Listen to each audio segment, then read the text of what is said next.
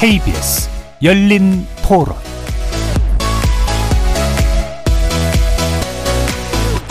안녕하십니까. KBS 열린 토론 배종찬입니다. KBS 열린 토론 오늘은 정치의 재구성으로 여러분을 만납니다. 설 연휴 마지막 날 저녁인데요. 명절 동안 정치권은 민심을 두루 살펴봤을 테고요. 연휴 마무리와 함께 본격적인 총선 모드로 돌입하게 됩니다. 연휴 기간 동안 국민의힘은 운동권 특권 세력 청산을 통해 그동안 대한민국의 미래지향적 발전을 가로막고 있는 적폐를 제거하겠다라며 운동권 심판을 내세웠고요. 더불어민주당은 고사 직전의 민생, 심각한 경제 침체로 국민들이 각계, 각, 어, 각자 도생에 내몰렸다며 민생 회복을 강조했습니다. 또 제3지대에서는 이낙연, 이준석 대표 등 여러 세력이 손을 잡고 개혁신당이라는 이름으로 합당을 발표하며 빅텐트가 세워졌는데요. 오늘 정치의 재구성에서는 설 연휴 동안의 민심도 살펴보고 개혁신당의 등장으로 인한 총선 추이도 영향도 점검해 보겠습니다. KBS 열린 토론 지금부터 시작합니다. 치열한 토론 속에서 더 나은 세상을 찾아갑니다. 올바른 세상을 만드는 첫걸음. 평일 저녁 7시 20분 KBS 열린 토론.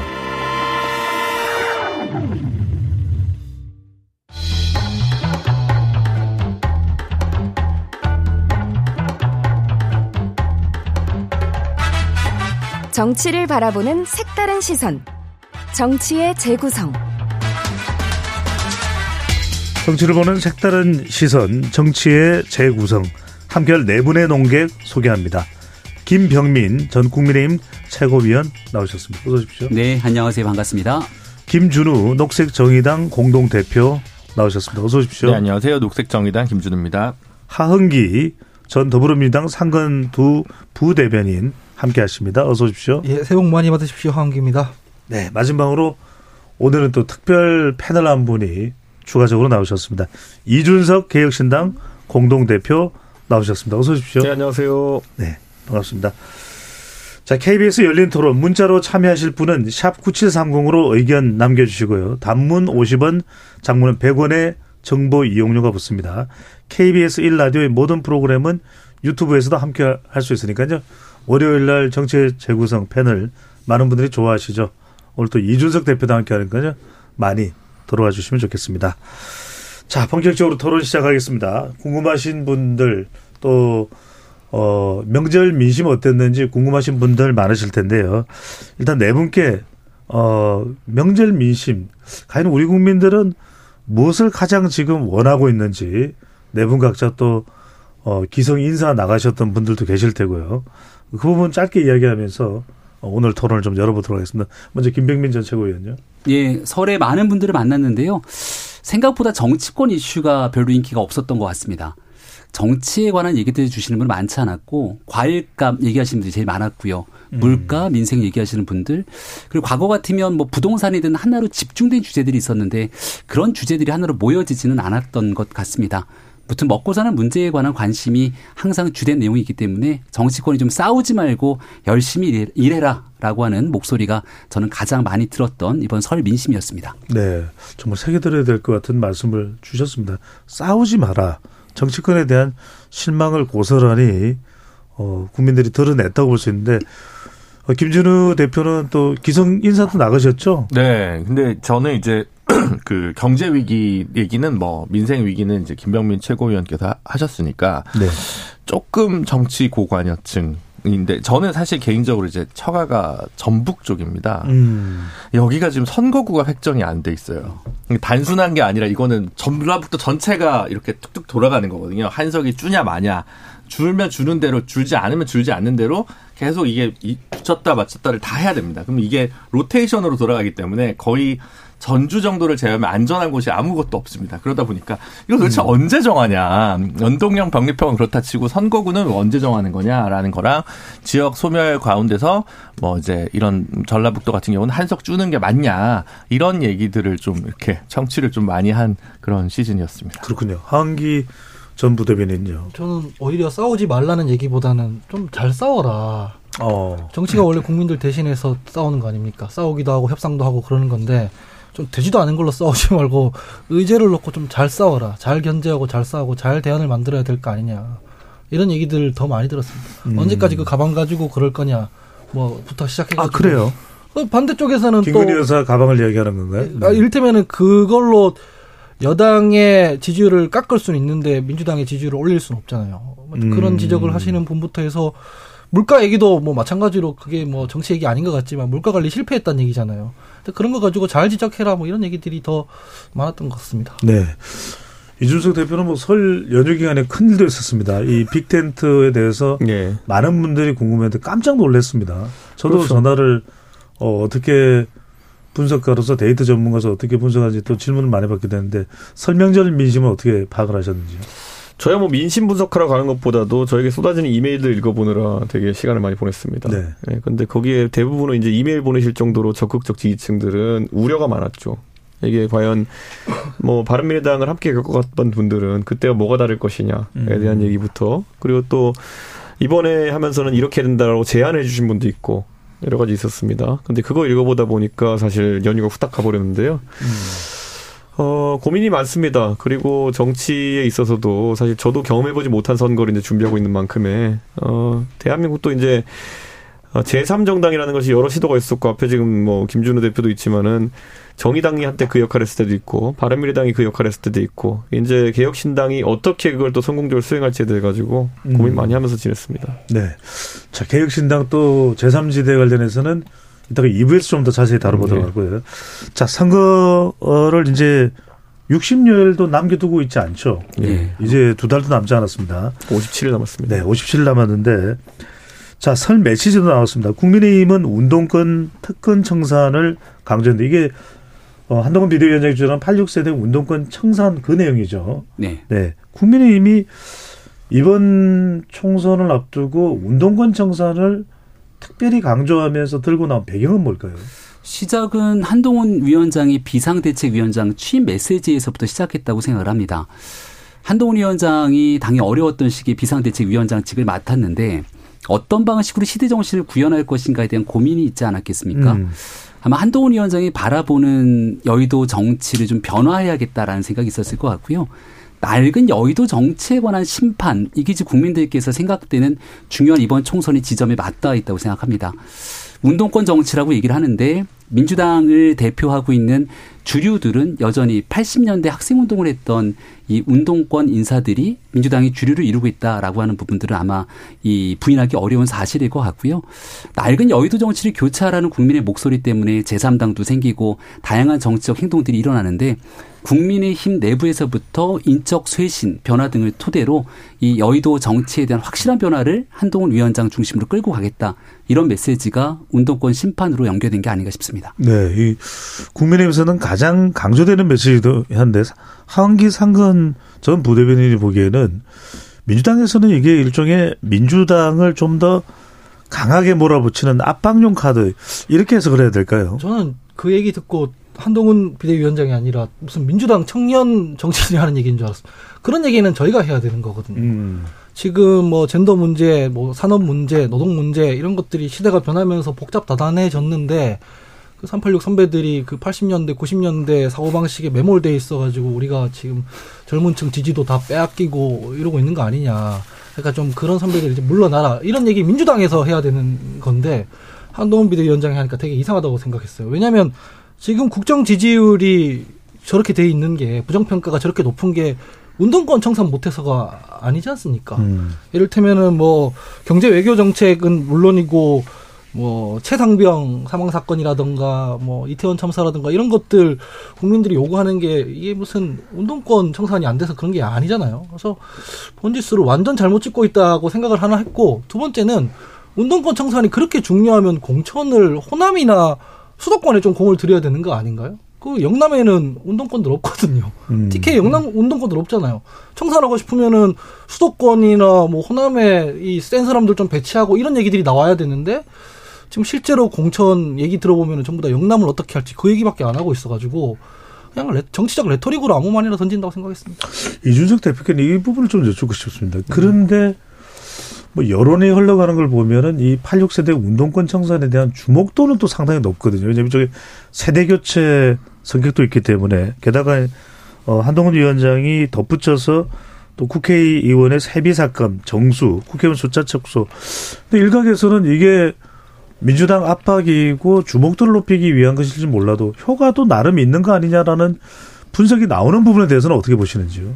그러니까 레토릭이라는 게 운동권 청산을 하겠다고 해서 그 기술을 자처하신 분이 가서 노웅래 의원 저격하겠다 그러고 뭐 이런 거 그러니까 좀 당황스러운 상황이잖아요. 뭐 진짜 용기가 있어가지고 운동권 저격하겠다 그랬으면은 바로 옆에 정청래 의원 잡으러 가야 되는 건데 0점 조준도 안 되고 있는 거예요. 지금 음. 그런 상황 속에서 아까 하원기 부대변인 얘기했던 것처럼 영남에 운동권 없어요. 그리고 제가 냉정하게 말씀드리면 지난 지방선거 때 그 오세훈 서울시장이 서울에서 20% 가까운 격차로 이겼음에도 불구하고 구청장을 7개인가 8개 내준 이유는 뭐냐면요. 운동권 구청장들이 잘 버텨서 그래요. 그게 무슨 의미인지를 봐야 되는 거거든요. 저도 노원구에 정치했지만요. 적어도 노원구 정치판에서는 운동권 청산하자가 아니라 운동권이 일을 더 잘한다는 얘기가 나오는 지역도 있어요. 음. 저는 그런 상황 속에서 전체적인, 그러니까 전형적인 영남 선거 구호죠. 수도권 상황이 뭔지를 들어보지 않고 그냥 세상을 반으로 갈라가지고 운동권과 검사의 대결 이런 거 하려고 하는 건데 서울에서 선거 뛰는 사람들은 죽어나는 거죠. 왜냐하면 서울에서는 이런 거예요. 지금 50대, 60대 되신 분들이 대한민국의 정치 플레이어로서 주류인데 과연 그러면은 운동권이라는 그 덩어리진 세력 이 세력들이 선거 나가보잖아요. 의외로 운동권에서 뭐 총학생회장 했던 분들 서울인 대학교 총학생 이런 분들이 스펙이 또 되게 좋아요. 그런데 이분들 저격한 후보는 그보다 더 뛰어난 후보를 내야지만 할 수 있는 건데 국민의힘이 내는 후보들 보면은 운동권 후보를 저격하기 위해서 뉴라이트를 낸다 뭐 이런 거거든요. 이게 그러니까 저는 용기는 알겠으나 예, 운동권들이 벗을 때는 웃죠. 정청래 의원은 지금 보면 계속 누가 오든지 웃잖아요. 지금 보면은 그- 그런 상황이 발생하고 있는 거죠. 그리고 본인들 지도부에는 또 운동권들 델다 쓰잖아요. 음. 왜 그러니까. 전향 운동권도 쓰잖아요. 그러니까 앞에 그래서 하나도 안 맞습니다. 자, 김병민 전 네. 최고위원이 발언이 있을 것 같아서 김병민 최고위원 발언 듣고 김준우 대표 쪽으로 갈게요. 네. 음, 총선은 그 당시에 맞는 시대 정신이 있는데요. 아마 여의도 국회를 바라보신 많은 국민들은 좀 바꿨으면 좋겠다는 기대 심리가 분명히 있을 겁니다. 민주당이 있는 수도권 국회의원 중에 상당수가 재선, 삼선 의원도 굉장히 많죠. 대다수의 국회의원들이 2000년에 있었던 16대 총선을 통해서 대거 민주당이 진입했던 운동권 정치인들이 상당히 많이 있습니다. 지역에서 워낙 오래 활동했기 때문에 구력도 있고 지역에 활동했던 면들도 있습니다만 제가 알고 있는 수도권에 있는 많은 운동권 정치인들에 대한 피로감도 상당합니다. 이걸 좀 교체했으면 좋겠다는 여론에 대해서 참신하고 전문성 있고 중도적인 시각을 갖고 있는 인사들로 교체하는 국민적 목소리를 받는 게 한동훈 위원장의 역할일 수 있거든요. 대표적으로 구로 같은 지역 국민의힘이 이제 어려운 동네입니다. 네. 근데 지난번 지방선거에서 구청장을 바꿔서 새로운 바람이 일고 있어요. 여기에 YTN 출신의 호준석 전 앵커 같은 인사는 여기는 뉴라이트도 아니고 그리고 정치에 몸을 담았던 인사도 아닙니다. 제가 알고 있기로는 굉장히 중도적인 색채를 갖고 있는 인사인데 이런 사람들이 나가서 전체 선거에 새로운 바람들을 불러일으키게 된다면 이게 한동훈 위원장 얘기하고 있는 낡은 여의도 정치 세력에 대한 심판과 맥이 다 있다고 판단하거든요. 결국 선택은 국민의 몫일 건데 적어도 지금 서울 수도권에서 새로운 변화의 바람이 불고 있는 건 명확하고 여기에 대척점에 서 있는 민주당은 그러면 어떤 변화를 가져갈 거냐. 국민들은 바뀌는 걸 원하거든요. 하지만 삼선 이상 되고 있는 운동권 정치인들은 적어도 그 기득권을 내려놓을 생각이 없기 때문에 확실한 대립 구도는 서 있다라고 말씀드리겠습니다. 저는 장기 한마디 못할게요. 제가 네, 이거 구도에 듣고, 있어가지고 아까 제가 영남용 구호라고 했는데 반대로 이제 2030이 이제 항상 선거에 키가 되고 있잖아요. 요즘요. 음. 그럼 2030 입장에서는 운동권이 뭔지를 몰라요. 그러니까 경험을 안 해봤으니까요. 음. 이게 뭐 옛날에 있던 개념인 건 알겠는데 하다못해 지금 80년대생 중에 경희대를 다녔다고 한다면 경희대 총학생회장 김병민이었어요. 근데 이거 아, 김병민이 거론되는군요. 그러니까 운동권이 뭔지 어떻게 알아요? 비권 학생회장을 봤는데 뭘 알겠어요? 그리고 지금 예를 들어 86 운동권이라고 하는 사람들이 지금 자기가 운동권을 자처하는 학생회장들 보면요. 니네는 스포츠권이야 이렇게 얘기해요. 음. 근데 이 상황에서 운동권을 보지 않은 2030 세대에게 운동권을 악의화를 설파하는 게 굉장히 2030은 약간 생뚱맞은 느낌이거든요. 아 모르는 사람들이다. 그러니까 진짜 80년대 경희대 다닌 아. 사람, 80년대 생중 경희대 다닌 사람들 김병민은 봤다니까요. 우리 경희대 총학생회장에 천준호 의원, 박홍근 천준호 의원. 선배들이 있는데 몇 년 전이라고. 그러니까 그, 그 뒤로 경희대는 계속 비권 학생 운동 회장들이 있는데 본 적이 있어야지 싫어하죠. 그러니까 이분들이 지금은 이분들이 운동권이야 지목했지만은 사실 그냥 구청장 아저씨예요 동네에서 보면은. 네. 근데 우리 구청장 아저씨 뭐 잘하고 있다 그러는데 저 아저씨를 운동권이라 지목해서 끌어내리려고 해? 뭐 이런 프레임이거든요. 음. 지방선거 때 그 똑같이 하다가 사실 운동권들은 당해가지고 오세훈 20% 차로 이겼는데 구청장은 다 7개 뺏긴 거거든요. 음. 그러니까 이걸 또 들고 나온 이유가 뭔지 전 잘 모르겠어요. 김준호 공동 대표님. 그러니까 제가 뭐 늘 말씀드리지만 이제 보수 계열 정당이 96년 총선에서 어, 김문수, 이재호 영입부터 해서 이제 운동권 영입이라고 하는 유수한 전통을 갖고 있습니다. 그래서 이번에도 또뭐 민경우, 김경률 뭐 이런 식으로 해가지고 마지막 남은 이제 5, 60대 운동권 몇 명이라도 좀 데리고 오려고 이제 했으니까 제가 이제 그거 그만하라고 이제 걔는 언제 흘러간 물이냐. 이게 운동권 수혈을 통한 운동권 타격론 이거 좀 그만했으면 좋겠다는 거고. 그럼 계속 얘기하면 그럼 불편해지는 건 원희룡, 하태경 이런 분들만 불편해져요. 나를 심판해야 되는 거가 내가 이선 후퇴해야 되는구나. 그래서 그건 좀 그만하셨으면 좋겠다는 생각이 들고, 그러니까 요는 그겁니다. 이제 야당이 발목을 잡아서 내가 뭘 못했다라고 얘기를 해야죠. 그래서 아 제가 야당의 발목을 잡아서 노동개혁, 연금개혁, 교육개혁을 못했습니다 라고 얘기를 해야 되는데 발목이 없잖아요. 노동개혁이나 연금개혁, 교육개혁 내용이 없어요. 음. 그러니까 할 얘기가 없으니까 야당 심판론을 좀 더 뭐랄까 야하게 하려고 하니까 이제 운동권이라는 프레이밍으로 해가지고 이제 쫙 이제 가보려고 하는 그러니까 콘텐츠의 빈곤을 프레이밍으로 좀 막으려고 하는 거 아니냐라는 거고 우리 지금 21대 국회가 153명인가가 초선이고 70 몇 명이 어, 70 한 두 명쯤이 재선일 거예요. 그러니까 뭐 이제 물론 어, 비례가 있어서 초선이 많습니다만 물론 뭐 이태규, 권은희 등 이제 비례 재선도 있습니다. 있긴 있지만 그거 빼고 해도 대부분 뭐 230명 정도가 초재선인데 이거는 뭐 6, 3선 이상은 6, 70명밖에 안 되거든요. 근데 그럼 이제 세대 교체를 들고 나오려면 그러면 이제 주호영, 서병수 이런 사람들 컷오프 했어야죠. 조경태. 근데 이렇게 하면 이제 제3지대 커질까봐 컷오프도 못하고.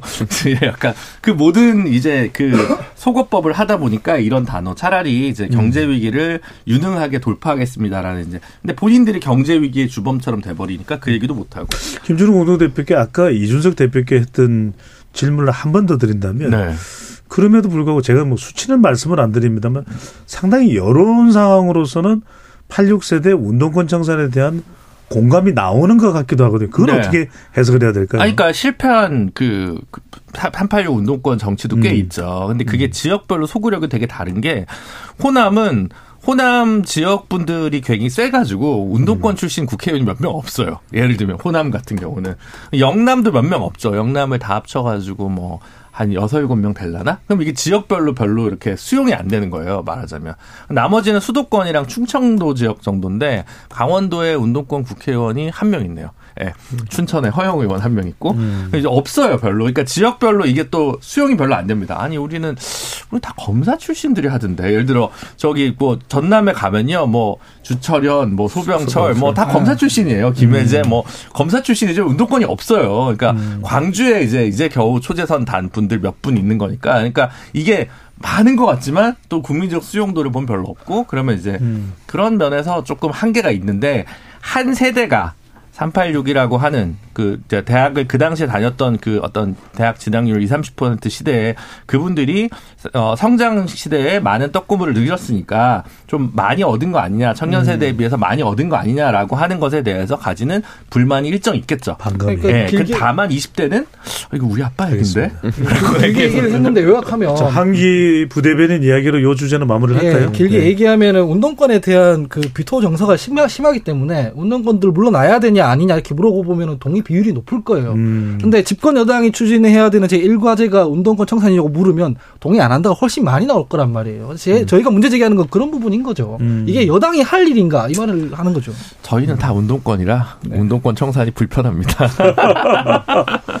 자, 이 어, 국민의힘이 86세대 운동권 청산을 강조하는 것에 대응해서 민주당에서는 이제 정권 심판론입니다. 민생을 어, 경기 침체로 만든 어, 민생을 망가뜨린 윤석열 정권에 대한 심판이다라는 얘기를 하는데 또 한편으로서는 일각에서는 이제 국민의힘 쪽에서 제기하는 것은 그러면 2년 동안 여당이었었고 그 4년 내내 다수당이었던 민주당의 책임은 없는 것이냐.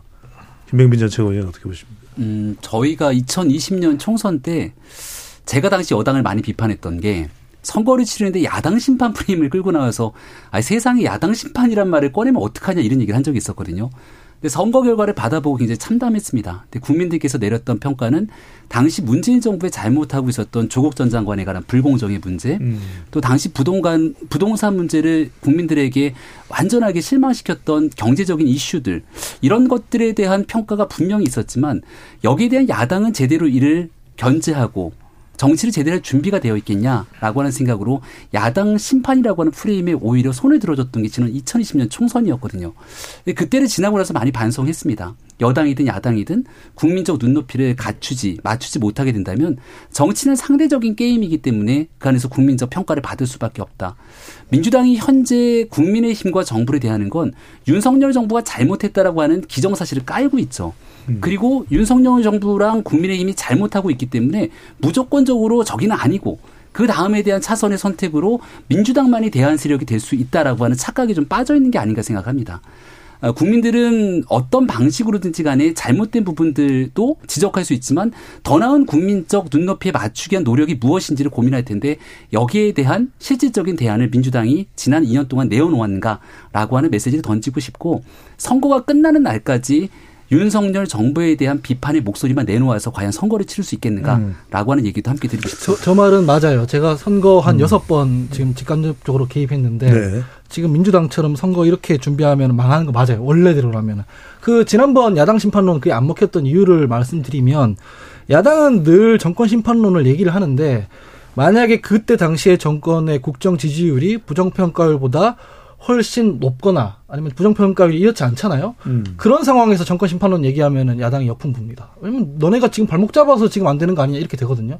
근데 지금처럼 부정 여론이 높을 때는 정권 심판론이 잘 들어가요. 칼이. 그러니까 지금 뭐 구체적인 수치는 말씀 안 드리겠습니다만 부정평가율이 과반이 넘어가는데도 불구하고 그걸 민주당 지지율을 흡수 못하고 있잖아요.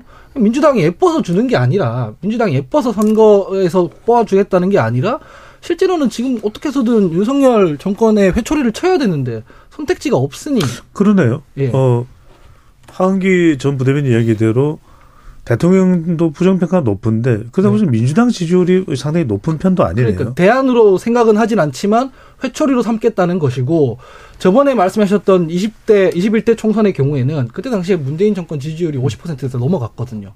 부정평가율보다 긍정평가율이 높았습니다. 그러니까 정권 심판론 얘기하면 바로 역풍 맞는 거예요. 근데 그 상황이냐 지금 전혀 아니라는 거죠. 그래서 저는 민주당이 지금 이렇게 한심하게 하고 있는 거는 맞는데 이렇게 하면 안 되는데 그래서 대안으로 인정은 못 받고 있지만 어쨌든 윤석열 대통령의 권력 팽창은 저지해야 된다는 욕망 때문에 굉장히 저런 얘기를 한다고 해서 실제로 현실에서 겨- 그런 결과가 나오진 않을 거다라고 봅니다. 근데 저는 민주당이 지금 선거 전략에 있어가지고 너무 이상한 데 힘을 많이 쏟고 있다 생각하는 게 어, 어떤 네. 비례연합정당 이런 거 만든다고 하면서 지금 사실 시간 낭비하고 있는 거거든요. 사실 그런 거 있어서는 그냥 통 크게 연동 비례제 맞게 위성정당 안 만든다고 지나가든지 해야 되는 건데 음.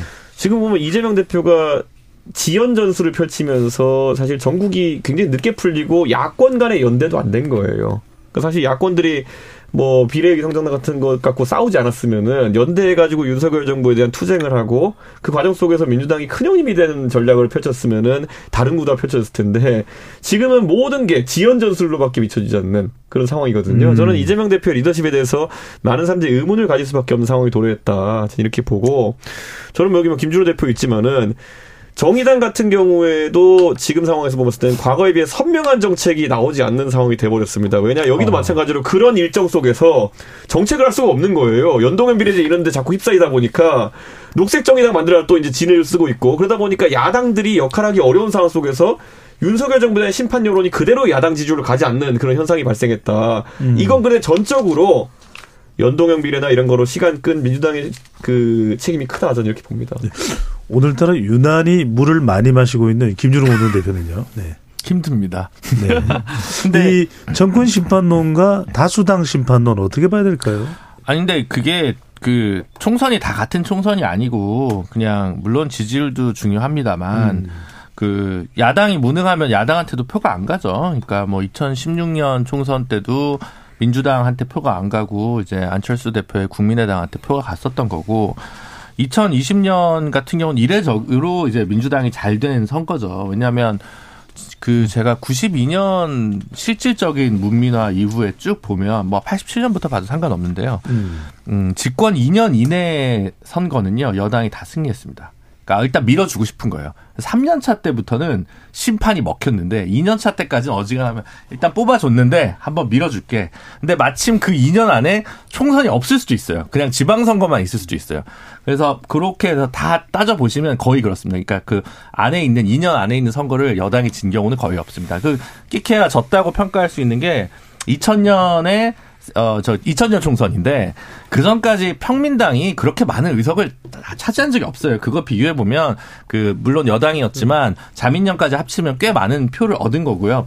꽤 음. 많은 의석을 얻은 겁니다. 그래서 2년 안 2년 안에는 밀어준다. 대한민국이 3년 차 때부터는 하는 거 봐서 요렇게 좀 보셔야 되는 건데 지금 요번 선거가 집권하고 2년 1개월 그러니까 3년 차에 들어가는 선거다라는 특징이 좀 있고 그래서 음. 어, 하기에 따라서 근데 부정평가가 높으니까 정권 심판은 어느 정도 들어가는데 국민의힘 안 찍을게. 근데 누구 찍을까? 이거 가지고 이제 왔다 갔다 하는 어, 스윙 보터들이 꽤 있는 시점 아니냐. 저는 음. 그렇게 좀 보고 있습니다. 알겠습니다. 자, 이 이야기를 더 나눴으면 좋겠는데 네. 다른 또 우리가 좀 큰 주제가 안에서 공천입니다. 음. 자, 이건 이제 김병민 전 최고위원부터 출발을 해야 될 것 같은데 이제 예.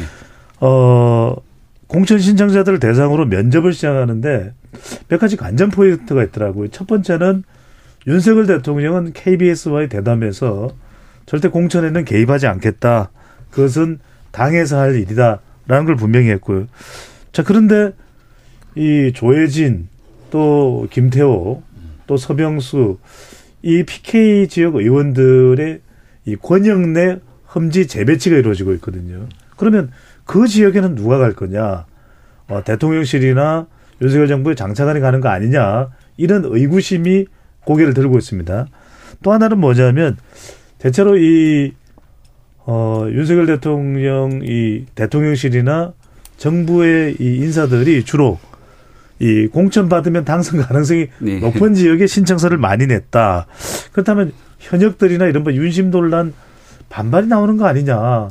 그런데 별로 한 비대위원장은 별다른 말이 없다. 이거 우리가 전반적인 지금 국민의힘 공천을 어떻게 봐야 되는 거 시스템 공천입니까? 전략 공천입니까? 윤심 주도입니까? 한 비대위원장 주도입니까? 어떻게 봐야 될까요? 폭풍 전야라고 저는 생각합니다. 네. 내일부터 이제 면접이 진행되는데요. 모두가 다 굉장히 긴장하고 있다 이런 생각이 들어요. 전화도 많이 옵니다. 도대체 어떻게 되는 거냐. 이른바 대통령과 가깝다라고 하는 인사들도 당은 도대체 어떻게 돌아가는 거냐라고 저한테 물어보는 사람들도 있어요. 어. 저도 지도부가 아님에도 왜 불구하고 엉뚱한 데다 그렇게 물어봐요? 그러니까 그러니까 모르, 모르니까 물어보는 거, 모르니까 현재 상황이 저는 이기는 공천이라고 하는 맥락에 한동훈 위원장도 윤석열 대통령도 모두 똑같은 이심전심의 마음이 있 거다 생각합니다. 앞서 있었던 주제랑 조금 연관되는 건데요. 지금이 2월 아직 초 아닙니까? 음. 근데 선거까지 두 달 정도가 남았는데 지난 대통령 선거 때 문재인 대통령 지지율이 2월 때까지 그렇게 높았던 게 아니에요. 근데 4월 총선에 가면서 계속 수직 상승을 합니다. 2월 맞습니다. 말부터 시작돼서. 네네.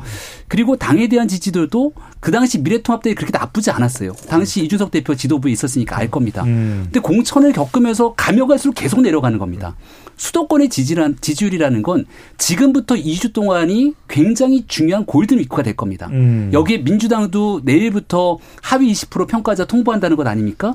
그리고 여기에 대한 어, 나름대로의 경선 절차들이 진행될 거고 국민의힘도 내일부터 면접을 하면서 어떤 방식의 공천이 이뤄질까가 확인이 되는데 세간에서 비판하는 것처럼 권력이 개입한 듯한 공천이 진행되고 뭔가 불합리한데 경쟁력이 떨어지는 사람이 공천을 받고 경쟁력이 있는 사람이 낙천되게 되는 상황이 오게 된다면 이게 공천 파동으로 이어지게 되는 거죠. 김영임 전 최고위원. 그래서 그래서- 궁금한 게 예. TK나 PK는 어느 정도 물갈이가 되는 겁니까 현역이? 저는 내용을 제가 지도부 안에서 알 수는 없겠습니다만 아니, 대략 뭐 저는 서병수 의원에 대한 그리고 김태우 의원에 대한 전략적 재배치가 나름대로 원만하게 이루어지는 걸 보면서 괜찮게 조정이 되는구나라는 생각을 가졌거든요. 음. 왜냐하면 이분들이 다선 의원입니다. 그리고 당의 영향력인 중진 의원들이고요. 근데 단체장을 지냈던 인사기 때문에 지역을 바꿔서 다른 곳을 가더라도 그 지역 전체를 관장했던 경험들이 있어요. 민주당의 의석을 한 석 갖고 오게 되면 단순하게 선수 하나를 쌓는 게 아니라 여기에 대한 정치적 중량감이 커질 수 있는 굉장히 좋은 기회이기도 합니다. 네. 이거를 배척하는 게 스스로 받아들였거든요. 험지 재배치조차 하기 힘든 중지는 어떻게 되나요?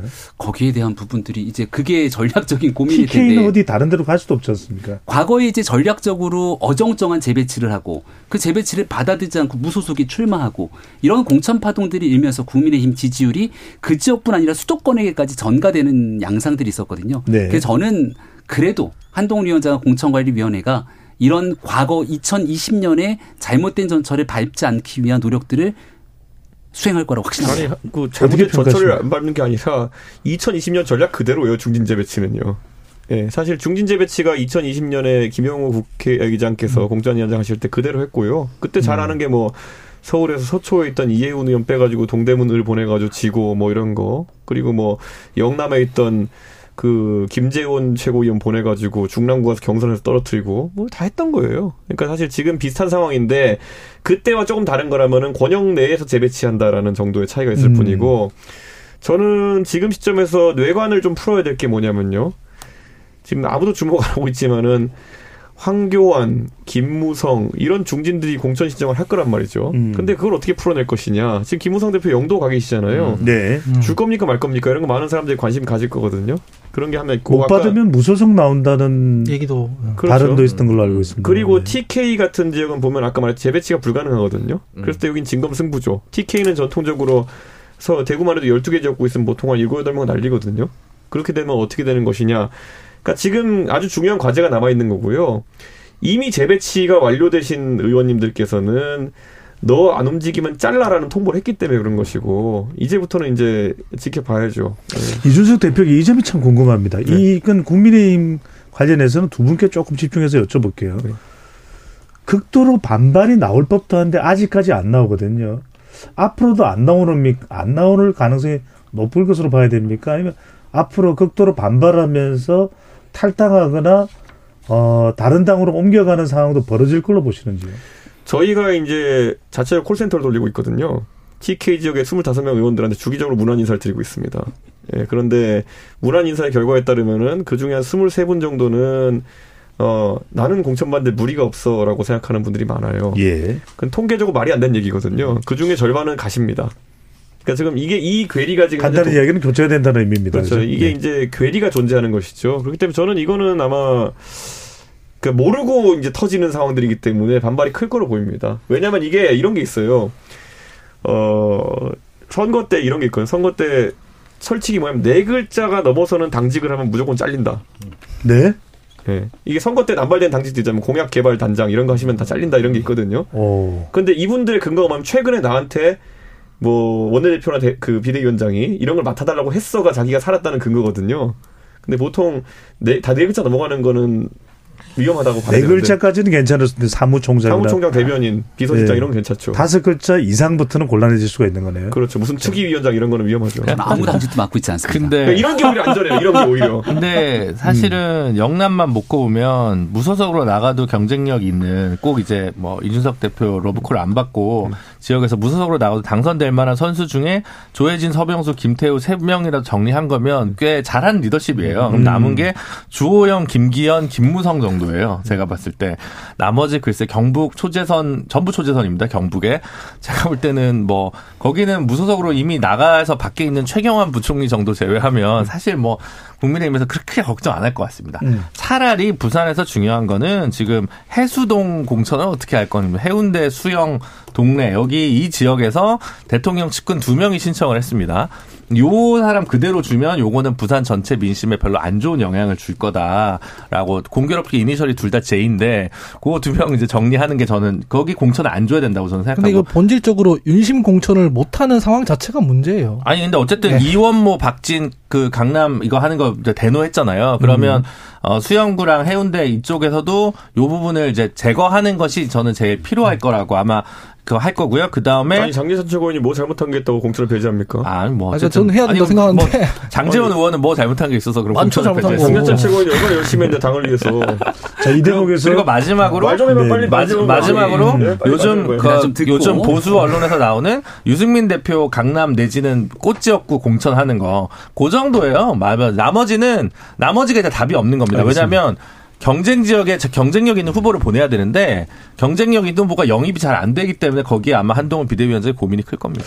저, 네. 김병민 전 최고원에게 이 질문하고 싶은 부분은 얼마 전에 서울 강서구에서도 어 김성태 전 의원이 반발을 했고 지금 PK 지역에서도 권역 내 재배치가 이루어지고 있고 또 지금 방금 전에 부산 지역에 해운대 수영 동네 해수동 이야기가 나오는데 이런 부분에 대해서 한 위원장의 별다른 언급이나 설명은 없는 걸 보면 뭔가 물 밑에서 어 대통령실과 한 위원장과 이철규 공관위원 사이 뭔가 절충이 된 겁니까? 한동훈 위원장이 공천에 적극적인 메시지 내기는 어렵죠. 왜냐하면 음. 공천은 공천관리위원회 역할이 있는 건데 공천은 당- 내가 한다라 그랬는데요. 당 대표가 직접적으로 사람을 찍어서 언급한 적은 없죠. 사람을 네. 찍어서 언급하는 순간.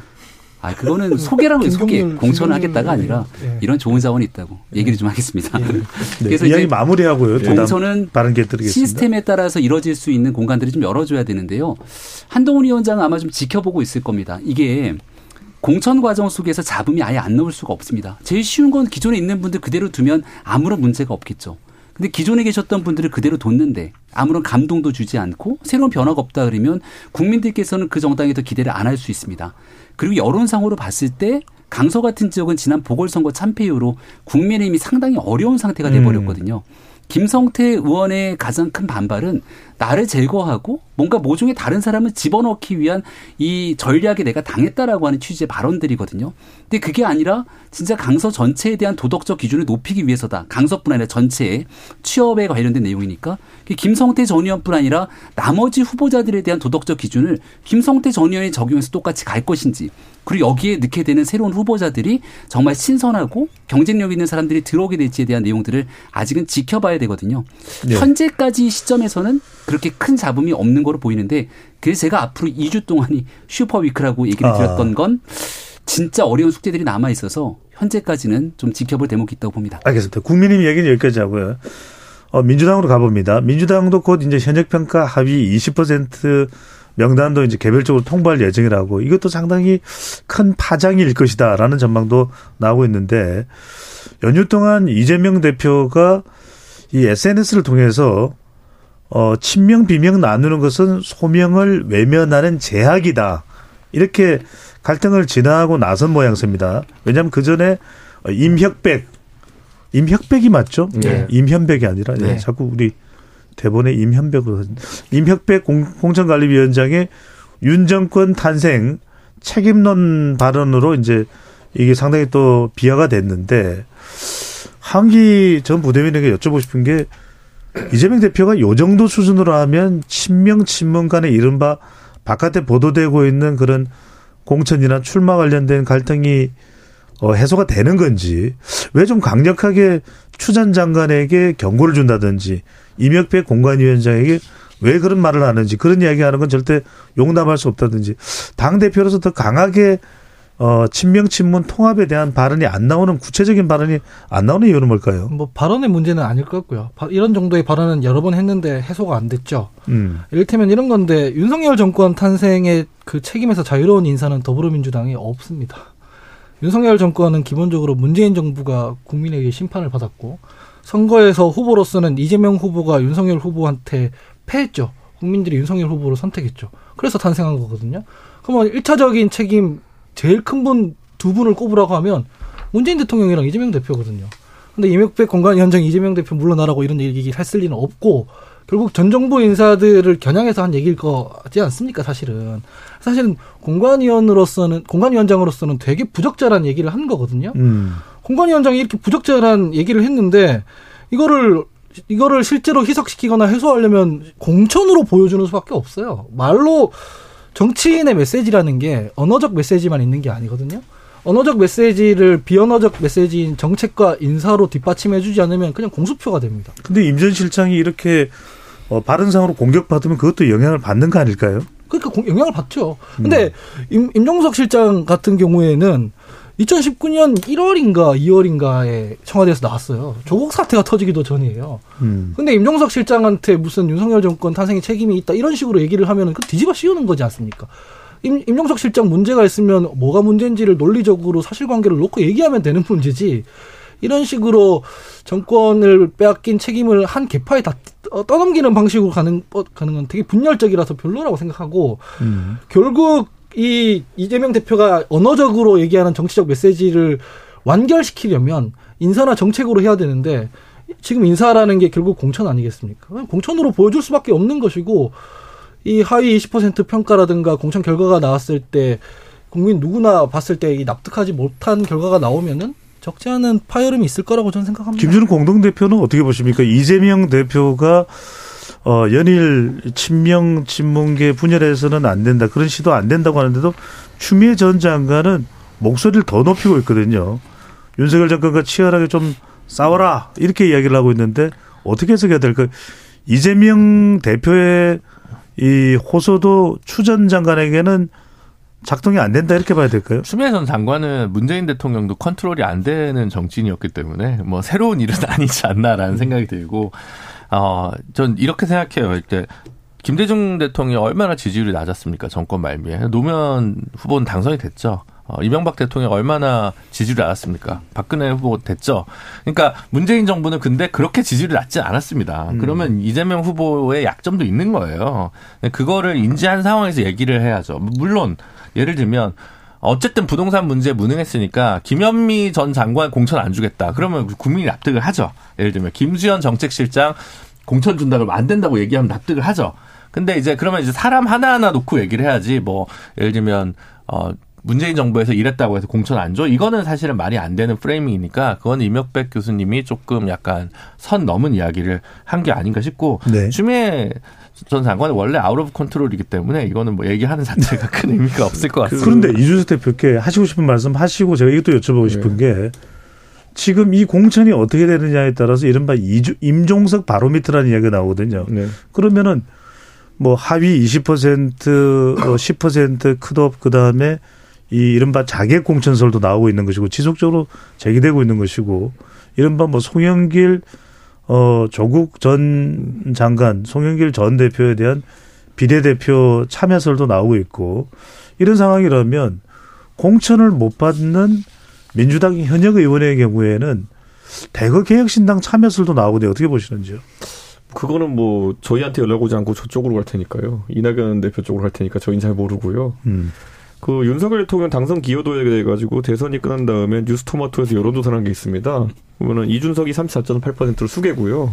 그 다음에 이제 안철수 11%, 문재인 9%, 이재명 5%입니다. 그렇기 때문에 이게 뭐죠? 뉴스토마토에서 예전에 대선 직후에 누가 윤석열 대통령 당선에 기여했느냐. 예, 예. 1등이 이준석, 2등이 윤석열, 3등이 안철수, 4등이 문재인, 5등이 이재명입니다. 요거는 예전에 나왔던 조사이기 때문에 우리가 네. 개요를 따로 소개해드리지 않아도 예, 됩니다. 편하게 네. 됩니다. 그런데 어쨌든 60대를 제외한 모든 세대가 이준석을 1등으로 뽑았는데 1등 공신이다. 그럼 책임이 너무 큰데 불출마 선언해야 되는 거 아니에요? 그러니까 제가 그럼 심판의 대상이 돼야 되는 거거든요. 그러니까 이런 말도 안 되는 지금 저는 민주당 이 저는 이렇게 생각합니다. 저는 민주당의 프레임도 잘못된 게 지금 와서 오히려 이재명 대표 보이스는 강력한 리더십이라는 건요. 음. 대선 패배의 책임은 내가 다 갖는다. 하지만 이제 우리가 가르는 잣대는 누가 더 가장 윤석열 정부를 막아세울 수 있는 적임자를 가지고 판단하겠다라는 게 파지티브 캠페인인 거거든요. 여기 들어가 그런데 사실 우리가 이- 기억난 이름 몇 명 되겠어요. 그때 민주당의 표에 영향을 줬던 사람들 음. 대선 당시에 안에서 무슨 사고를 쳤는지 모르겠지만은 기억나는 사람 이거밖에 없으니까 여론조사 하면 이런, 이런 이름들만 나오는 거예요. 근데 거기서 지금 세세하게 아니 전쟁했을 때 전쟁에 패배하면은 장군급만 책임지면 되는 거지 어디 대위가 뭐 오발 사고를 했다 이런 게 어떻게 나옵니까? 저는 이런 접근을 한다는 것 자체가 제가 이제 같은 야당 신세가 되고 보니까 어이가 없는 겁니다. 이런 식으로 제1야당을 하고 있으니까 윤석열 정부가 지금 저렇게 국정을 어? 잘못하고 있는데도 민주당 지지율이 안 오르는 겁니다. 제가 답답해서 이제 이런 소리 하는 겁니다. 정의당도 포함이 잘한 거 없어요. 자, 바로 이 이준석 대표가 지적한 정의당의 시간 한 1분 한 30초까지 최대 쓸 수 있을 것 같은데 네. 준연동형 어 비례대표제. 네. 자, 통합 비례정당 준위선 정당에 음. 녹색 정의당 참여합니까? 어떻게 됩니까? 아, 이번 주 안에 아마 토론해서 결정할 것 같은데 제가 사실은 1월 달에 한겨레 20일에 인터뷰를 한 적이 있어요. 그리고 별도의 기자 간담회도 했는데 기자 간담회 내용은 캡을 씌우자 차라리. 그 이제 위성정당 없는 걸로 하자 준연동형을 차라리 그래 거대 양당이 그렇게 위성정당 만들고 싶은 당리 당략이 있다고 하니 그걸 인정하고 위성정당 있는 그래서 병립형이랑 진배 없는 거 하지 말고 그냥 24석 정도를 준연동형으로 23석을 병립형으로 하자. 이걸 제안을 공개적으로 드렸는데 국민의힘이 이제 거부해서 이제 없던 일이 됐고요. 두 번째로는 제가 총선 때는 반윤 전선이나 윤석열 정권 심판이 있으니까 어 뭐 할 수 있는데 공개적으로 민주당에서 뭔가 제안이 들어오면 토론해 보겠다. 근데 지- 지난주에 이제 제안이 들어온 거죠. 근데 이제 설 연휴가 돼가지고 근데 제가 저희가 이제 저의 리더십 문제도 있겠지만 녹색당이랑 같이 하고 있다는 이 파트너십 문제가 있습니다. 네. 그래서 이제 논의해가지고 이번 주 안에 결정할 텐데요. 뭐 간단한 문제는 아니기 때문에 그 윤석열 정권 심판의 가치도 있고 어 진보 정당 독자 노선의 가치도 있기 때문에 그 안에서 좀 협의해서 논의를 해서 빠- 빠른 시일 내에 시민분들께 어떤 고민을 가지고 있는지 말씀드리려고 하고 있습니다. 지금 여러분께서는 KBS 열린 토론 함께하고 계십니다. 유튜브에 들어가셔서 KBS 1라디오 또는 KBS 열린 토론 검색하시면 토론하는 모습 바로 보실 수 있습니다. 1부 마무리하고 로고 뒤에 2부로 돌아오겠습니다.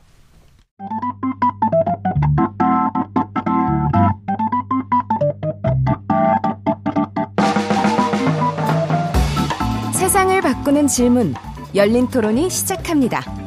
KBS 열린 토론은 언제나 열려 있습니다. 단문 50원, 장문 100원의 유료 문자 샵 9730 그리고 KBS 어플리케이션 콩으로 여러분의 의견을 남겨주세요. KBS 열린 토론 정치의 재구성 김병민 전 국민의힘 최고위원 김준우 녹색정의당 공동대표 이준석 개혁신당 공동대표 하흥기 전 더불어민주당 상근 부대변인 네 분과 함께하고 있습니다. 일부에서는 설 연휴 민심과 함께 어, 각 당이 주장하고 있는 선거 메시지가 무엇인지를 알아봤고요. 어, 2부에서는 어, 개혁신당 과연 어떤 어, 파괴력을 이번 선거에서 보여줄지 여부에 대해서 집중적으로 논의를 해보겠습니다. 자, 이건 뭐 이 질문은 이준석 대표에게 먼저 할 수밖에 없네요. 자, 극적으로 이제 9일날 합당을 했다고 발표를 했습니다. 근데 제일 궁금했던 것은 예. 우리 방송에서도 이제 이 네 분과 그러니까 이긴 또 수석 대변인과 토론하면서 했던 이야기가 어 이거 픽텐트 힘들 것 같다. 이준석 대표가 어 이낙연 전 총리에 대해서 약간 윤핵관과 비교를 했고 골든 타임은 지나갔다고 했고 또 이준석 대표가 야심차게 내놓은 몇몇 정책들이 있습니다. 그러니까 만 65세 이상 어 지하철 무임승차 폐지 그리고 어, 여성도 공무원이 되기 위해서는 어, 군복무를 해야 된다. 근데 어떻게 이렇게 통합이 될까? 아, 결국 각도, 각자 도생으로 가는구나 했는데 깜짝 놀랐습니다. 이 대표님 이게 어떻게 된 겁니까? 실제로 그런 정책 발표나 아니면 여러 가지 정치 일정이 진행되는 와중에도 물밑에서 여러 가지 협상이나 노력들이 있었던 건 사실입니다. 음. 그런데 큰 약간 지점들이 있었는데 예를 들어서 각 당의 이념 차이는 어느 정도 인정한다 하더라도 왜 여기에 함께 하려고 하는지 모르겠는 인사들의 거취 문제라든지 뭐 이런 것들에 대해서 여러 가지 이견이 있었는데 그런 부분이 물밑에서 정리가 되어 가고 있었습니다. 네, 그렇기 때문에 어떤 성과물이 나오게 된 것이고 어 지금도 그래서 물론 아직까지 큰 틀에서 합의는 이루어지고 뒤에 음. 조율하는 과정들이 남아 있긴 하지만은 뭐 어제 그제 협상은 아주 순조롭게 진행되고 있다 이렇게 보면 될 것 같습니다. 이른바 이준석, 이낙연 두 사람을 가리켜서 낙준연대라는 이야기도 나오고 네. 또 두 사람이 또 공교롭게도 리시기 때문에 네. 리쌍설도 나오고 예. 이랬는데 윤핵관 이야기가 나오면서 아 이준석 대표가 이른바 좀 감당이 안 되는 거 아니냐 이낙연 전 총리가 또 어, 개혁 미래당 가칭 이야기가 나왔을 때도 어 이거 왜 그걸 자꾸 이 우리 쪽에 허락도 안 받고 이렇게 이름을 마구 써도 되는 건가라는 그런 좀 잡음이 있는 것 같았는데 이낙연 전 총리하고는 실제로는 어떤 사이입니까? 뭐 이제 저희가 만난 지는 뭐 얼마 되지 않았기 때문에 아주 표면적으로는 지금까지 소통을 조심스럽게 이어나가고 있는 것이고 어, 다만 이낙연 총리가 지금까지 어쨌든 이 합당에 대해서 보여준 그런 어떤 모습이라고 하는 것은 어, 굉장히 진지하다 이런 인상을 받았습니다. 음. 예, 그리고 사실 저는 바른미래당의 경험이 있기 때문에 제3당 경험이 있거든요. 근데 이거는 큰 도움이 되고 있습니다. 지금 이거 풀어나가는 데 있어가지고. 네. 오히려 이제 이낙연 총리님께서는 항상 주류적 관점에서 정당 활동을 하셨기 때문에 제3당이 약간 생소하신 것처럼 보이긴 하지만은 많은 노력을 하고 계십니다. 알겠습니다. 이낙연 전 총리와 안철수 의원을 비교하는 건 적절치 않겠죠? 어디가 비슷한지 잘 모르겠지만은 사실 비교할 대상은 아니라고 봅니다. 알겠습니다. 자, 세 분도 어 한기 어, 전 부대변인은 이번 결합에 대해서 어떻게 보십니까? 상당히 선거 파괴력이나 영향력 관점에서 보신다면요? 저는 이준석 대표 그 하고 있는 유튜브 여, 여의도 재건축 조합에 나가서도 얘기를 한 게 이게 통합할 때 무슨 정치적 실익이 있냐는 걸 계속 물어봤거든요. 왜냐면은 물밑에서 정치인들끼리 협상은 하는데 어쨌든 간에 정당이라는 건 지지자와 정당이 가치 공유를 하는 거지 않습니까? 근데 전혀 다른 가치를 가진 세력이랑 합당을 할 때는 그 가치가 갱신이 돼야 되잖아요. 음. 그러면은 설득을 해야 된단 말이죠. 지지자들한테. 우리가 왜 이런 방향으로 가야 되는지. 그걸 민주당 인사들은 주구장창 통합 얘기만 하고 뭐 자기들은 의제도 안 내고 계속 이준석 어떡할 거냐 이 얘기만 했기 때문에 이미 어느 정도 consensus가 됐어요.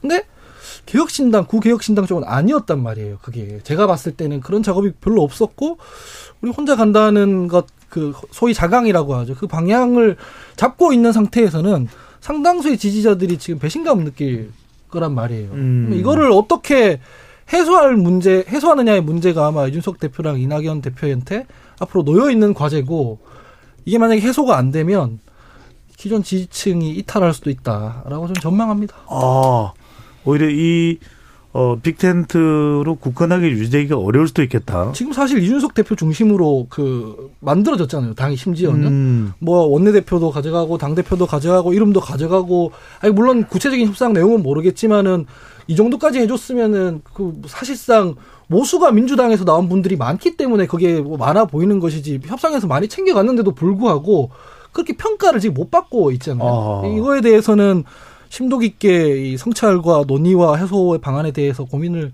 해야 될 거예요. 어. 저는 사실상 이준석 대표 입장에서는 오판했다고 생각하고 있습니다. 아, 한기 전 부대변인이 보기에는 이준석 대표의 표정이 좋지 않은가요? 지금 너무 좋지 않습니다. 예, 좋지 않습니다, 실제로. 네. 예. 네. 자, 김병민 전 최고위원은 어떻게 보시나요? 예, 아니 뭐 제3당이 갖고 있는 고민이 있지 않습니까? 그러니까 실제 제3당의 필요성은 양당 정치에 대한 부정적인 인식, 여기에 대한 무당층들의 표심이 적지 않기 때문에 음. 이걸 끌어내기 위해서 제3당을 나가겠다는 뜻을 펼쳤던 거로 알고 있습니다. 많은 사람들이 그러겠죠. 근데 이제 명절이 돌아오기 전에 있었던 제3당의 정당 지지도가 사실은 극히 미미했거든요. 이 상태로 난립된 상태가 이어지게 된다면 총선을 앞두고 지역구의 후보 찾기가 쉽지가 않았을 거라고 판단합니다. 그러니까 이준석 대표 입장에서도 여러 정당에 있는 사람들도 함께 모여서 하나의 정당으로 세력을 갖춰야 된다라고 하는 생각이 있었으니까 아마 명절을 앞두고 합쳤을 거라 보고 음. 설 밥상머리에 제3당의 뉴스를 이 끌어내는 데는 성공을 했겠죠. 근데 뭐 말씀 주신 것처럼 그 다음에 여론조사 지표가 어떻게 나오는지가 핵심적인 상황으로 가져갈 것이기 때문에 저희는 이제 선거를 준비하고 있는 집권당 입장에서 어떤 방식으로 국민의 표심이 움직이는지를 예의주시해서 보고 있고 또 그런 무당층들의 마음이 제3당으로 가기보다는 저희가 더 변화하고 혁신하면서 그 마음을 끌어오기 위해서 경쟁하는 관계가 돼버린 것 아니겠습니까? 아, 더 잘하기 위한 노력들을 하기 위해 노력하는 것이고 일단은 이 결합에 대한 국민의 마음들이 어떻게 움직이는지는 아마 이번 주를 거치면서 여론조사상으로 나오지 않을까. 김병민 전 최고위원이 묻습니다. 이 예. 개혁신당 빅텐트의 출연이 민주당에 더 부담을 줄까요? 국민의힘에 더 부담을 줄까요? 바람은 민주당에 부담을 줬으면 좋겠다는 바람이고요. 국민의 마음이 어떻게 움직일지는 잘 모르겠습니다만 저희는 이제 여당이지 않습니까? 음. 나머지는 다 야당입니다. 그러니까 실질적으로 야당 입장에서 더 부담감을 가질 수밖에 없는 게 전통적인 정당 구도 속에 형국이 될 수밖에 없다고 저는 생각을 합니다. 네. 녹색 정의당 입장은 굉장히 묘하실 것 같아요. 왜냐하면 뭔가 개혁신당에 또 다른 야권 세력이 생겼다는 것을 긍정적으로 받아들이시면서도 이게 개혁신당의 파이가 커지면 커질수록 녹색 정의당이 위축될 수 있지는 않을까요? 근데 저희는 워낙 지금 위축돼 있어가지고요. 별 차이가 없는 것 같더라고요. 그러니까 뭐냐면 이 어 그 지금 크게 보면 이제 민주당 탈당파랑 국민의힘 탈당파 두 이제 탈당파가 모여서 만든 건데 따로 갈 때랑 합쳤을 때는 1 플러스 1은 2가 잘 안 되는 지지율인 것 같아요. 제가 봤던 여론조사에서는 그런데 저희한테 주는 영향은 별로 없더라고요. 그래서 저희는 그냥 저희가 잘해야 되는 문제고 저희가 사실 뭐 다른 당 이거 못하네 저거 못하네 하는 얘기를 할 지금 계제는 아니죠. 저희는 이제 저희가 실망시켜드린 유권자분들한테 어떻게 다시 반성하는 모습, 성찰할 모습 보여드려야 되는 문제라고 생각하고 다만 이제 개인적으로 방송할 때는 저는 이제 제3지대 빅텐트론을 팔할 자강론을 이해하리라고 어, 한, 한 달 전인가 방송에서 말씀을 드린 적은 있었는데, 개인적으로 이제 우리 방송 끝나고 이기인 의원 만나거나 뭐 천하람 위원장 만나면 좀 실리적으로는 자강이 맞는 것 같은데라고 얘기를 한 적은 있어요. 그러니까 음. 제가 이제 예측으로는 이게 선거의 흐름이라는 게 아무래도 이제 설 직전에 하면 해야 되고 더 늦추면 안 된다라는 생각이 들고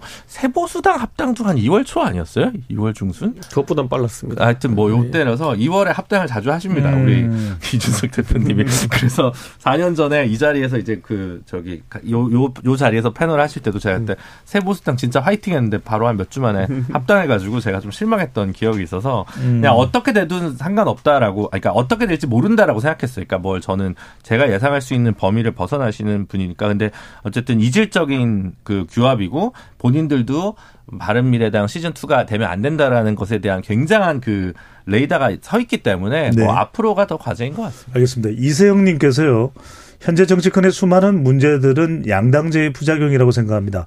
정의당과 제3지대 모두 국회에서 캐스팅 보트로서 역할을 수행할 수 있게 돼 양당을 견제할 세력이 국회에 생겨야 합니다라는 의견 보내주신데 이준석 대표께 단도직입적으로 여쭤보겠습니다. 지지자들 중에서는 아니 왜 합당을 해? 이준석 색깔을 가져야지 그렇게 반대하는 분들도 여전히 있었을 것 같고 왜 류호정 전 의원과 함께해 이런 분도 있었을 것 같고 어 가치 연대가 과연 이 합당할까 이게 어 가능할까 이런 지적 아까 하은기 전 부대변도 이야기했는데 이런 고민들 많았을 것 같은데요. 모든 정치라는 사람에 있어가지고 단일성 정당이라는 건 이상향과 같은 존재이기도 합니다. 그러니까 민주당 내에서 예를 들어 가장 왼쪽에 있는 스펙트럼과 가장 오른쪽의 스펙트럼의 차이라고 하는 것은 결코 지금 개혁신당이 가장 왼쪽과 오른쪽의 스펙트럼 차이보다 작지 않습니다. 그렇기 때문에 어느 정당이나 이제 대중정당을 지향하게 되면은 조금씩 이제 그 스펙트럼 차이가 나게 되는 것인데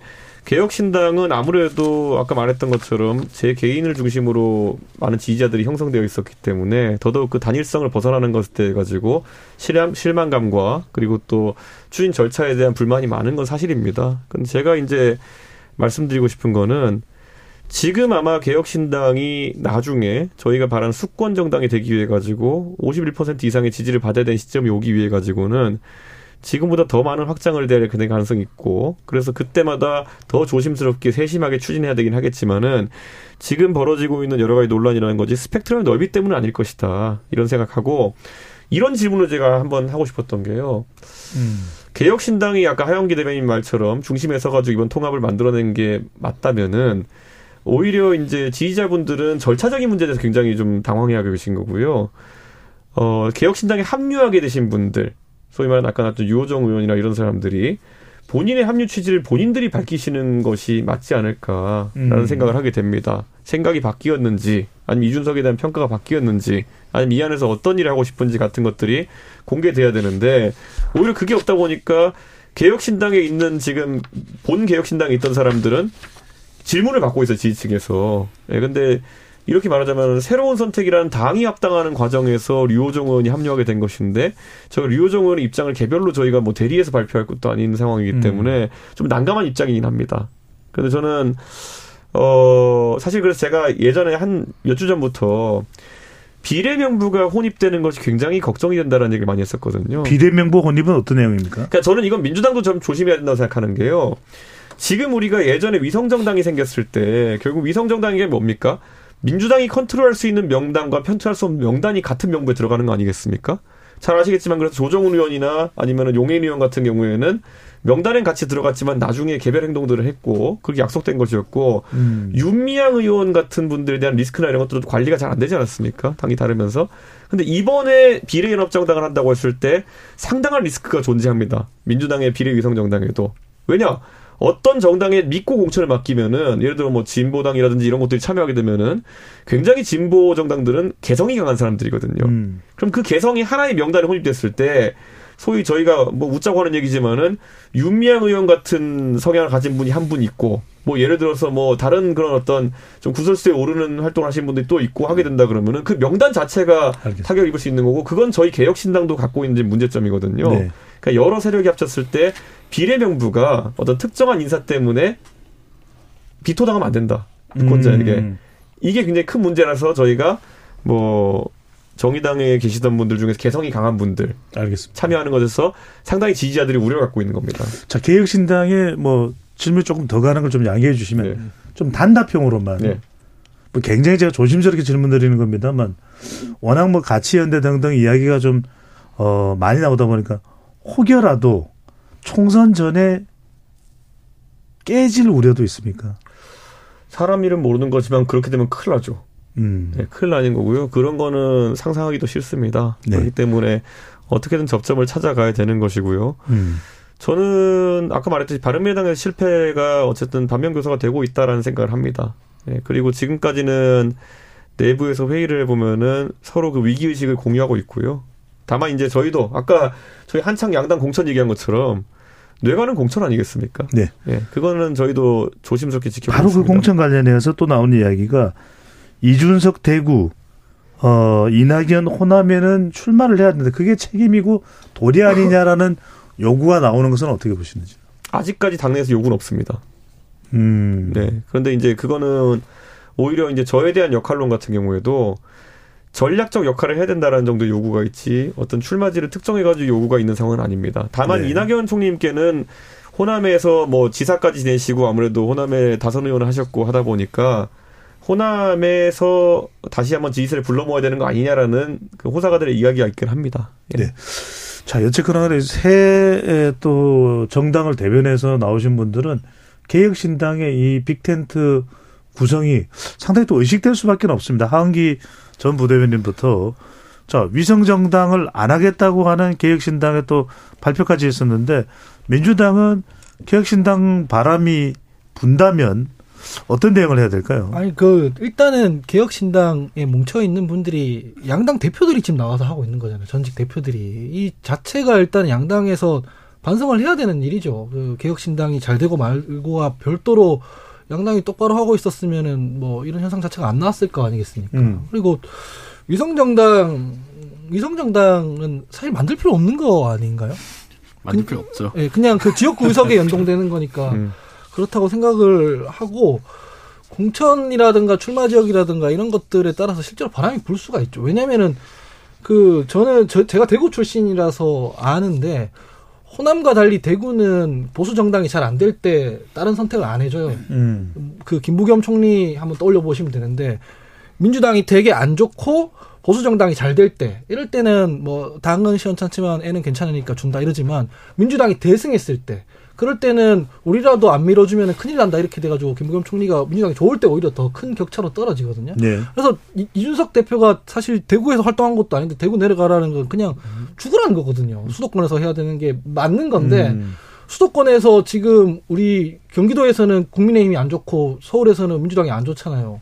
근데 선거 이렇게 준비하다가 실제로 바람 불어가지고 지지율이 올라가 버리면 공천에 불만 가진 사람들의 토대가 될 수 있는 거잖아요. 음. 근데 그런 일이 안 벌어지게 양당에서 제대로 해야 되지.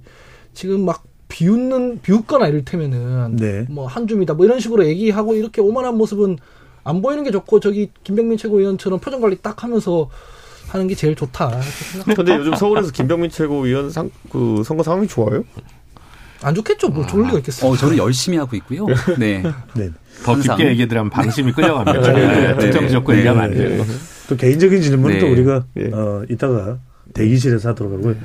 근데 일각에서 나오는 어 공천 탈락자들이 대거 개혁신당으로 갈 수도 있다라고 하는 그런 보도와 분석에 대해서는 어떻게 생각하십니까? 그런 거는 우리 정치권에서는 늘 지지율이 소위 깡패라고 하잖아요. 음. 개혁신당 지지율이 유의미하게 올라가면 그래서 그 개혁신당에 들어가서 출마하는 게 더 유리하다 싶으면은 저기가 그릇이 되는 거고. 근데 지지율이 유리- 유의미하게 못 나와서 들어갔을 때 개인 경쟁력도 깎아 먹을 거라 그러면 안 들어가는 거거든요. 그래서 지금 단위에서는 화가 날수 없고 이 개혁신당이 어떻게 하느냐에 따라 달라질 것 같습니다. 김병임 전 최고위원께 궁금한 거는 예. 한동훈 위원장이 일부러 그러는 것인지 아니면 전략적인 것인지 일절 이준석 대표나 개혁신당에 대해서는 거의 전혀 발언을 안 하고 있거든요. 무슨 의미라고 봐야 될까요? 그 상대 정당에 대해서 이렇게 언급하거나 아니면 그 뉴스를 저희가 키울 이유는 없다고 생각을 합니다. 아니, 이재명 대표하고 민주당에 대해서는 시종일관 이야기를 많이 하니까 드리는 말씀입니다. 이재명 대표나 민주당은 시종일관 한동훈 위원장 그리고 윤석열 정부에 대한 비판적 어조를 가지고 있기 때문에 거기에 대한 대응이 집권당의 역할이는 건 뭐 어쩔 수가 없는 상황일 예. 것이고요. 저는 2016년도 국민의당이 그렇게 선전할 거라고 생각했던 국민들이 많지 않았을 거라 생각하고 저도 마찬가지라고 생각합니다. 근데 그렇게 선전했던 국민의당이 국민의 기대감에 미치지 못하고 일장 춘몽으로 이제 그 정치가 사그라들었잖아요.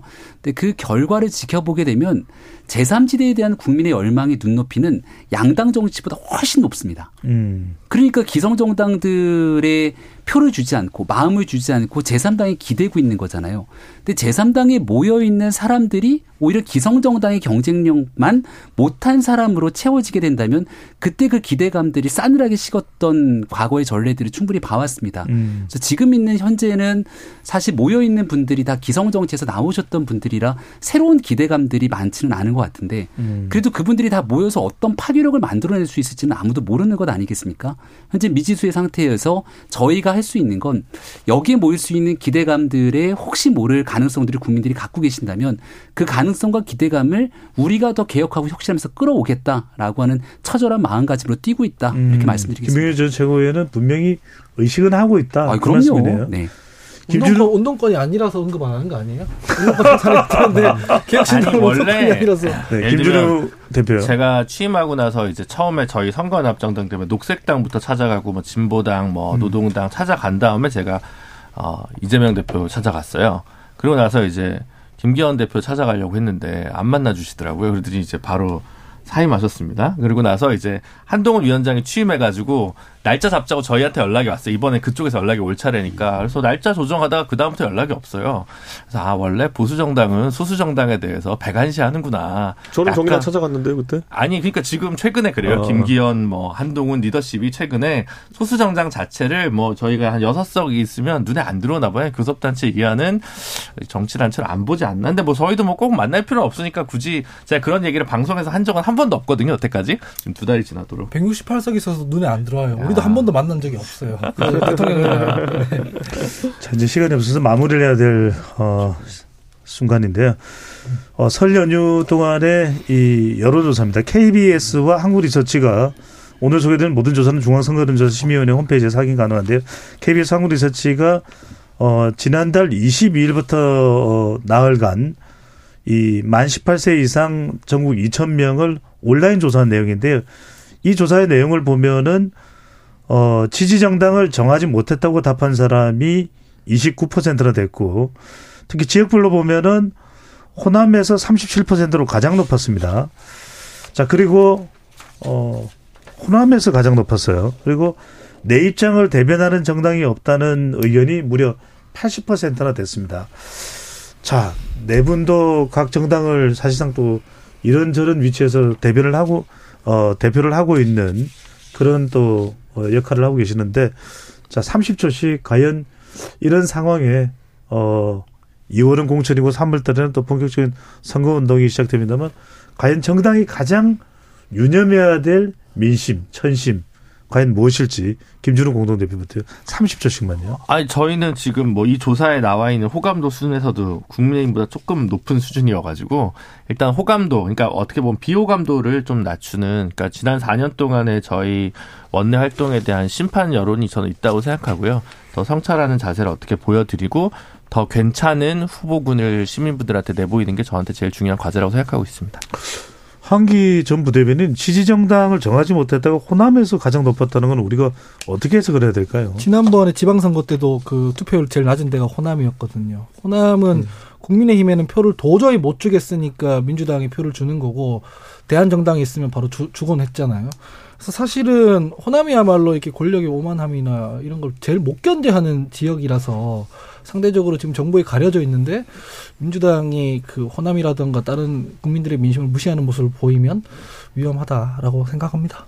이준석 대표가 보시기에 가장 지금 각 정당의 개혁신당도 마찬가지겠지만요. 가장 새겨야 될, 어, 깎아서 새겨야 될 민심은 뭘까요?